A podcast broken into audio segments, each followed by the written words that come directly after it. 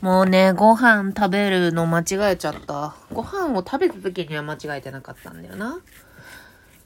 ピーチフルでございます。なんかね、最近の私の体の具合はね、上手にご飯を食べて、上手にご飯を食べないことによって成り立ってるんだけど。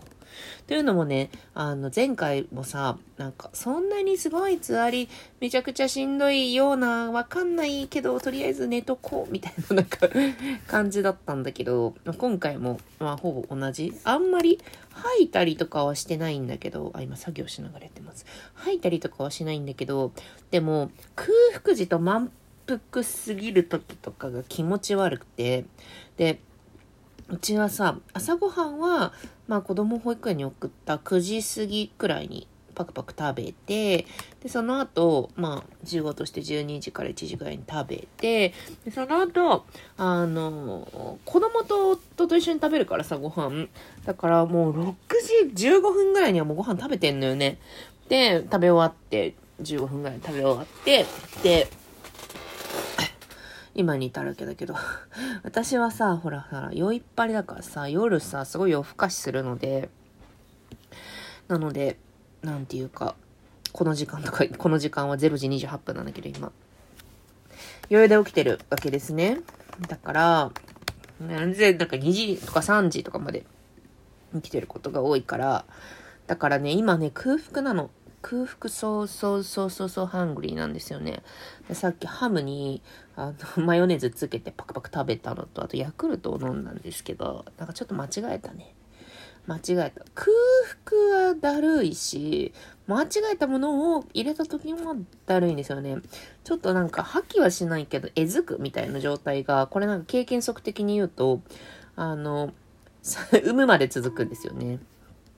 そう。もっと初期の時、なんか今回初期めちゃくちゃ元気で。まあこれはね、あの人の解釈によるんだけど、解釈によりけりますが、あの初期はね、もうね、何があってもね、もうね、どうしようもないなと思って、結構活発に過ごしてたし、活発に過ごせる体調だったんですよね。だからさ、ちょ、皆さんご存知のようにさ、なんか友達、元同僚とかと、あの、ワーケーションに行って、あの、海とプール眺めてたとかの時も全然妊娠8週とかかな ?8 週ぐらいの時だったし、あの、あと他にもさ、なんか9月はさ、ずっと毎週船に乗ってたんだけど、子供のさ、あの、ロープウェイブームに付き合って、ロープウェイ、のくぎり山ロープウェイに行ってきたりとか、まあ、あと、港未来のね、船に乗ったりとかしたのかな？みたいな感じですごい活発に過ごしてたんだけど、だから8週、10週ぐらいまでは結構すごいなんか、なんだ元気じゃん、今回いけるわ、みたいな感じで元気だったんだけど、そこから、あ、今18週ぐらいなんですけど、そこからちょっと減速して、12週ぐらいから、なんかちょっとだるい。いや、これまでもだるかったし、よく寝てたんだが、なんか、体調が良くないかも、みたいな感じになってきて、多分力尽きてきたのかもしれないね。それで、最近は、なあ、ちょっと、まあでも友達といる時とか、あとイベントごとの時とかは、すごい全然元気なんだよね。出社する時とか元気なんだけど、その後ね、なんかよく寝たりとかしてるんですけど、みたいな感じで、ちょっと今日は、なんかよく寝てんな、今日さ。朝、朝起きてさ、で、あの子供保育園に送って9時のご飯食べて9時過ぎみたいな感じなんだけど、で、そこから、ちょっとね、今日はね、なんか暇、暇じゃないけど、あの、割とね、時間に余裕があるスケジュールだったので、ちょっと仮眠をとってね、で、お昼から、あの、ボリボリボリって会議したりとかして、で、割合、あ、そうだね、今日はちょっと午後頑張っちゃったね。午後頑張ってたな、私。あの そう、なんか仕事を頑張ったか頑張ってないかってなんなんやって感じやけども、あの、あれしてた、溜めてた溜、めてたというか、まあ、事務作業を塊で貯めてて、で、塊でやった方がさ、一緒に済むしさ、なんか何日かにわたってやったらし、事務作業するために起動時間が結構必要で、そんなに得意じゃないから、だから、事務をやるぞっていう風になった時に、あの、一気にやるのがいいなと思って、だから2時間ぐらい時間をとってね、で、そこでもう、あの、いろんな倫理とかよ、倫理とか。倫理よ。倫理はね、そんな複雑なやつじゃなくって、普通に俺は金を使う、これを使う、この月に使うみたいなやつを、結構ね、あの、先の方まで判明してるものを全部入れるみたいなタイムがあったんだけど、それをやってましたね。ちょっと慣れねえことっていうか 苦手なことをやるとさ、表を見て、あれを見て、これを見て、なんか、フォームに入力して、みたいなことやるとね、ちょっと元気なくなるよね。ねえ、だから今ね、その、上司と、上司2人と、あとは人事と、あと仕事を一緒にやってる人、あの、一番その業務分担している人にはお話ししていて、で、そろそろ全体にも共有しないといけないね、みたいな時期なんですよね。だからつまりね、3月の頭ぐらい、3月10、10日ぐらいから、6月の10日ぐらいまでが、基本の3級セット、3級がそれくらいなので、3級というのは産む、休むで3級ね。3クォーターじゃなくて、3級なんだけど、だからね、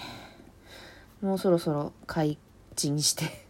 情報解禁してね、やっていかんといかんのやけどね。でもなんか、いつね、発表するのがいいんだろうね。ちょっと、前回さ、前回はね、なんか、早めに体調があんま良くないような気がして、なんか結構、なんかね、キラキラマタニティドリームなんてワンデーワンドリームみたいなすごいなんか愚痴、愚痴のさ、愚痴のラジオめちゃくちゃ配信したと思うんですけど、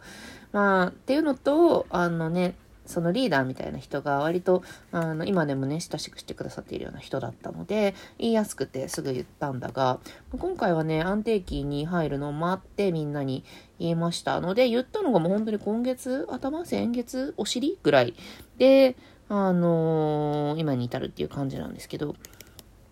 どうなんだろうね。取引先の人とかさ、複数で担当してくれている案件だったらさ、まあなんか来月から休みます、みたいな感じで、それからで言う人もいるし、あとなんか早めに言い過ぎてもさ、私がこう、ゴリゴリ、ゴリゴリゴリゴリって進めているやつをさ、なんか、あ、こいついなくなるの？じゃあ、ちょっといいのかな？みたいな。ちょっと滞っても嫌だから、なのでね、あの、ほら、ちょっと前に、あの、採用の話とかしてたと思うんですけど、まあだから採用は、私の妊娠と関係なく採用は入れて、入れて、入れて、入れて、入れて。もうね、今ね、もうね、子宮が拡張され、入れて、入れて、あのね、子宮が拡張されててね、もう拡張感がすごいんよね。ああ、だからね、お腹がピリピリしたりとかしますね。で、今さ、あのさ、妊娠アプリでさ、毎日さ、毎日なんか講師の妊娠アプリとかって結構あるんだけど、それを見て、で、あの、まあ、今日は、例えば、なんか、耳の形が整いましたとか、なんか体に、なんだろう、なんていうんですか、体に体毛が生えてきました、みたいな。体毛はね、体の毛じゃなくてね、あの、胎児の体にね、毛と書いてね、体毛っていうんだけどね、が生えてきましたとか、そういうのさ、これレポってされてんだけどさ、何の話をしたの？忘れちゃった。あ、そうそう、それでなんか子宮がね、あの、大きくなってます、みたいな。で、今、その、子供が、15センチぐらいで、で、子宮が大人の頭ぐらいありますって言われて、大人の頭って、やばいね。お腹の中に大人の頭があるって想像できる。アンビリバボーよ。なんか、あの、普通に受け入れているように思われるかもしれないけど、全然新鮮に受け入れてないからね、そう。全然新鮮に受け入れておりませんがって思いながら、私は日々を過ごしております。だからね、こう生まれたからって、その女性だから生まれる前に覚悟ができてるとかそういうのはない。もう毎日新鮮に驚いてる。なんか、あの、ママが食べたものを ママが食べたものを1時間後になんか赤ちゃんは得ますみたいななんかそういうのようわ食べたら1時間後になんかやばみたいな気持ちであの えー、毎回新鮮に、うえってなってるから、なんか、そこ気をつけてくださいね。なんなんや。そう、前回は本当に妊娠してるだけで精一杯で、よくわかんない。もう、毎日の、なんか、デイリーグロー情報がさ、その、妊娠アプリを通じてやってくるわけですよ。なんか、